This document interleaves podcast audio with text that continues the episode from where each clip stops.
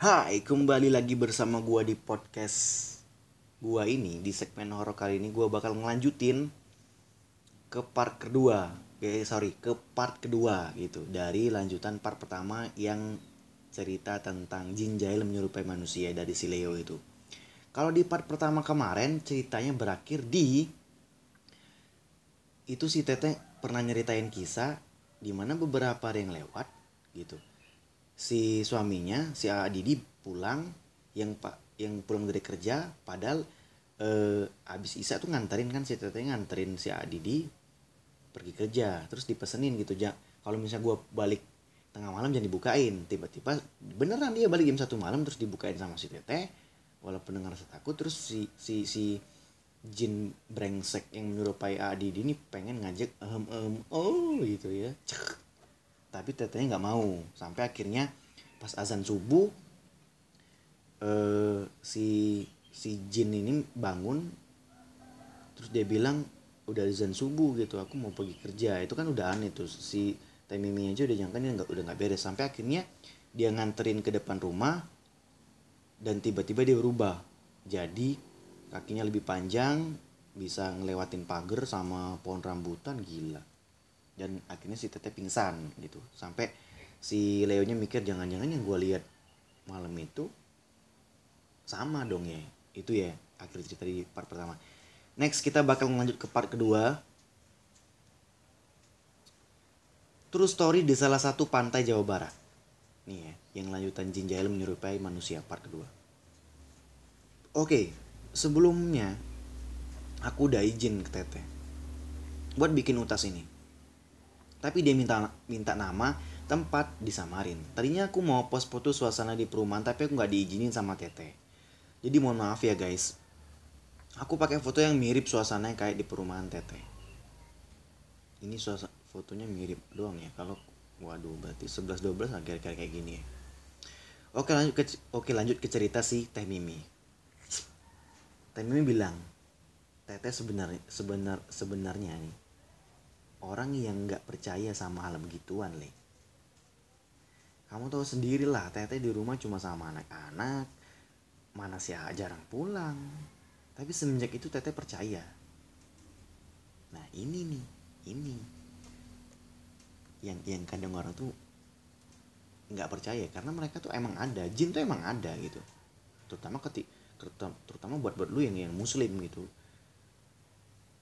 ya jin tuh emang ada emang diciptain gitu sama sama Allah gitu. Sama aja gitu sama kayak gitu. Cuman beda beda alam doang sih.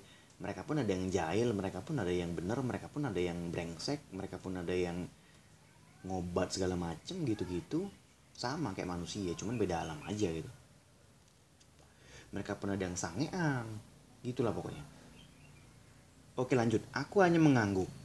Tadinya aku mau nyeritain kejadian semalam ke teteh tapi aku nggak tega takutnya si teteh makin takut nih. Teh mimi lanjut cerita. Minggu lalu ada yang pindahan ke sebelah. Namanya Bu Tita. Jadi di sebelah teteh itu di sebelah rumah teteh itu ada yang pindah namanya Bu Tita. Teteh seneng kan ada tetangga. Sekarang nggak bakal sepi. Teteh pas sore nyapu di depan ada mobil nurunin barang-barang. Terus teteh nyapa kenalan sama Bu Tita ini Assalamualaikum bu. Baru pindah ke sini ya? Bu Tita bilang waalaikumsalam. Iya nih bu. Soalnya suami saya kerja di perusahaan X. Biar nggak bolak-balik jauh soalnya kita dari kota S. Oke. Temi bilang wah sama dong. Suami saya juga kerja di sana. Wah Jangan-jangan suami yang sibuk Tita ini juga jarang balik nih. Karena sama nih. Kerja di tempat suami si Temimi saya juga asli orang kota es nanti malam main ke sini tuh kalau udah beres-beres kata si Teh Mimi.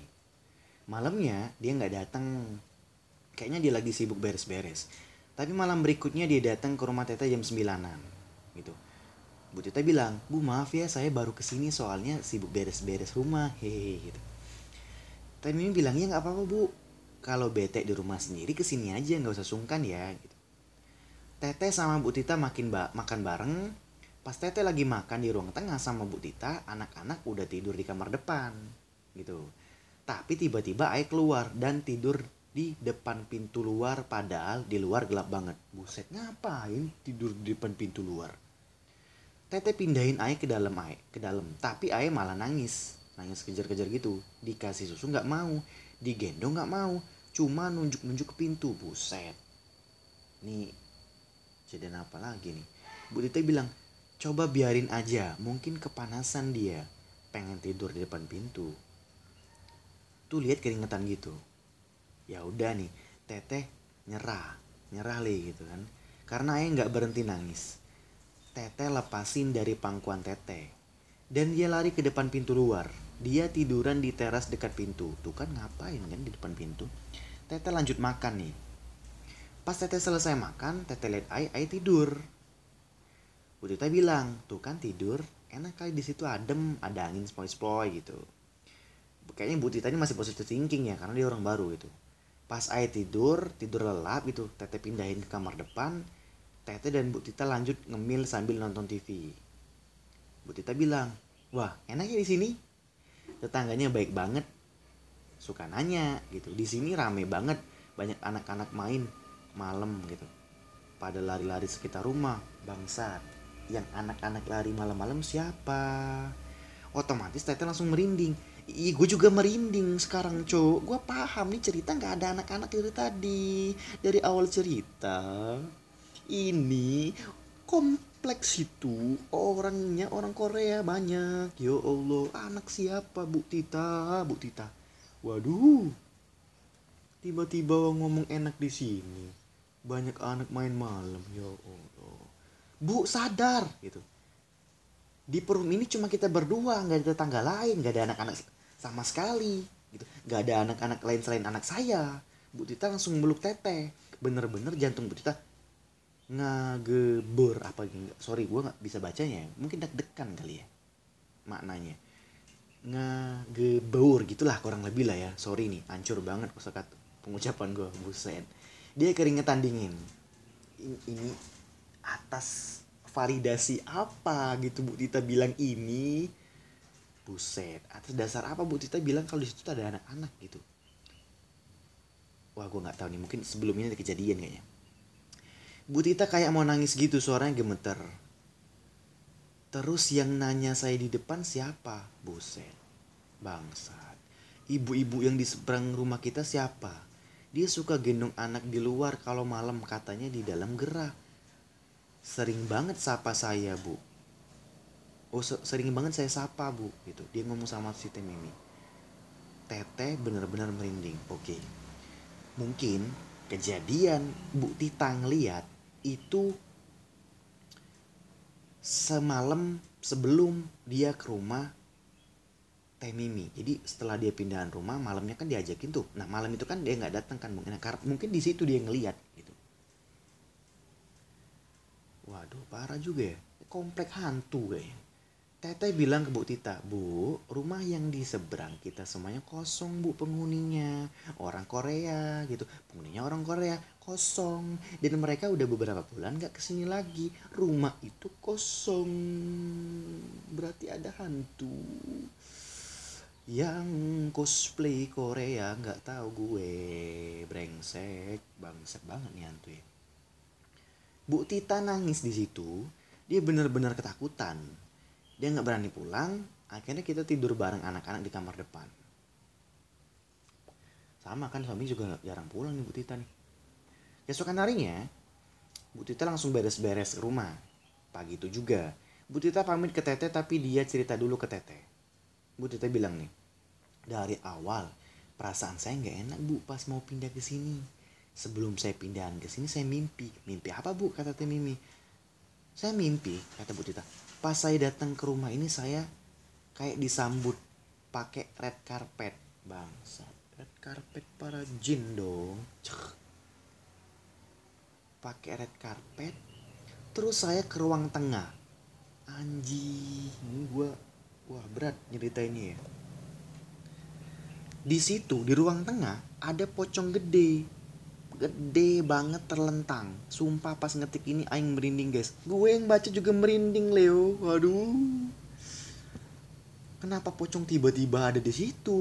Iseng banget gitu. Ya Allah pocong terlentang. Oh mungkin mereka lagi praktek mengkafani pocong. Wow enggak ya masuk pocong di pocong. Tapi saya langsung baca ayat kursi dan perlahan pocong itu mengecil. Ya mengecil. Bisa kecil kempes dong. Buset kayak balon ditusuk jarum. Kempes dan menyusut lalu menghilang. Wah gila nih pocong. Saya pikir itu cuma mimpi tapi nggak sangka saya bakal ngalamin kayak gini. Saya mau pindah aja bu. Wah langsung mau pindah nih bu Tita Tete sama Bu, It, Bu Tita pelukan. Akhirnya Tete kesepian lagi nggak punya tetangga. Padahal udah seneng nih.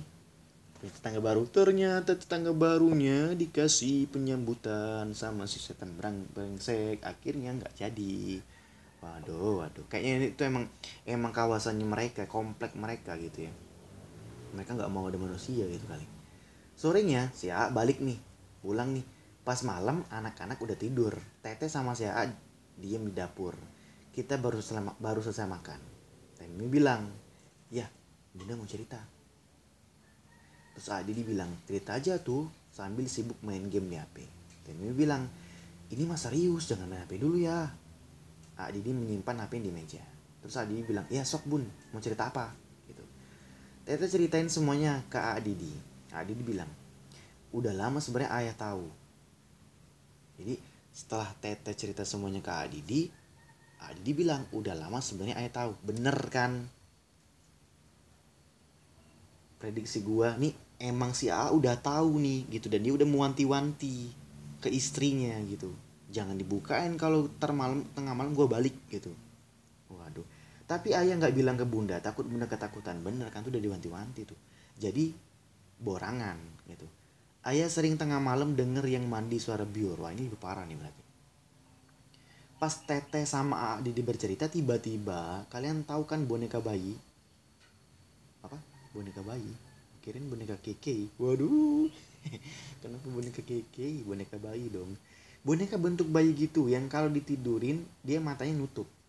Kalau berdiri kan matanya buka boneka itu tiba-tiba bunyi nyanyi-nyanyi kayak gini ya toba ya toba ya toba apa? Ini boneka santet jangan-jangan. Oh.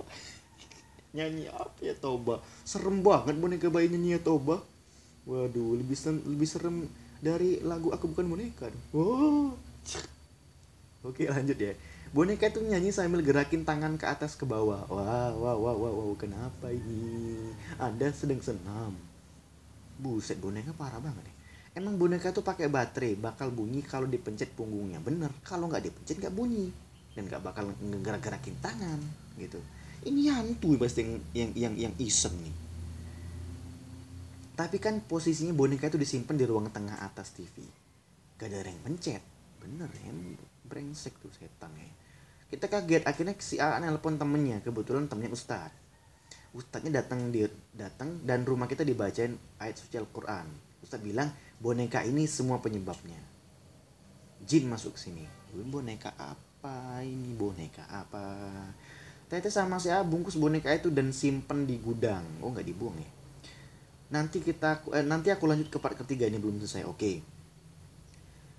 part kedua kelar nih guys.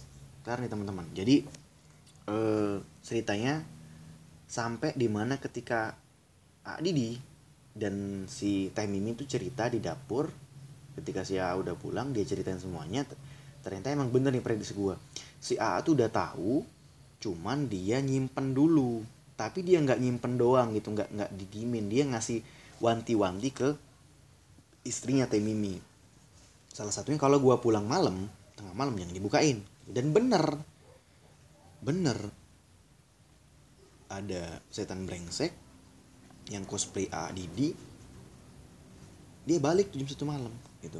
Ya udah tahu deh kan dan dia juga bilang dia pernah dengar orang yang mandi tengah malam ini setan brengsek banget menyerupain suaminya numpang mandi ya Allah. Brengsek. Ngidupin boneka voodoo. Uh. Oke okay, ya. Wah parah nih cerita parah. Gila gila gila gila. Sampai sebegitunya digangguin ya oke segitu dulu aja part kedua. Kita bakal lanjut ke part ketiga. Stay tune terus di podcast gua. Terima kasih buat yang sampai detik ini sampai detik gue bikin podcast ini sampai nanti podcast ini diupload. Lu tetap dengerin makasih banget buat kalian semua. Sampai jumpa di next podcast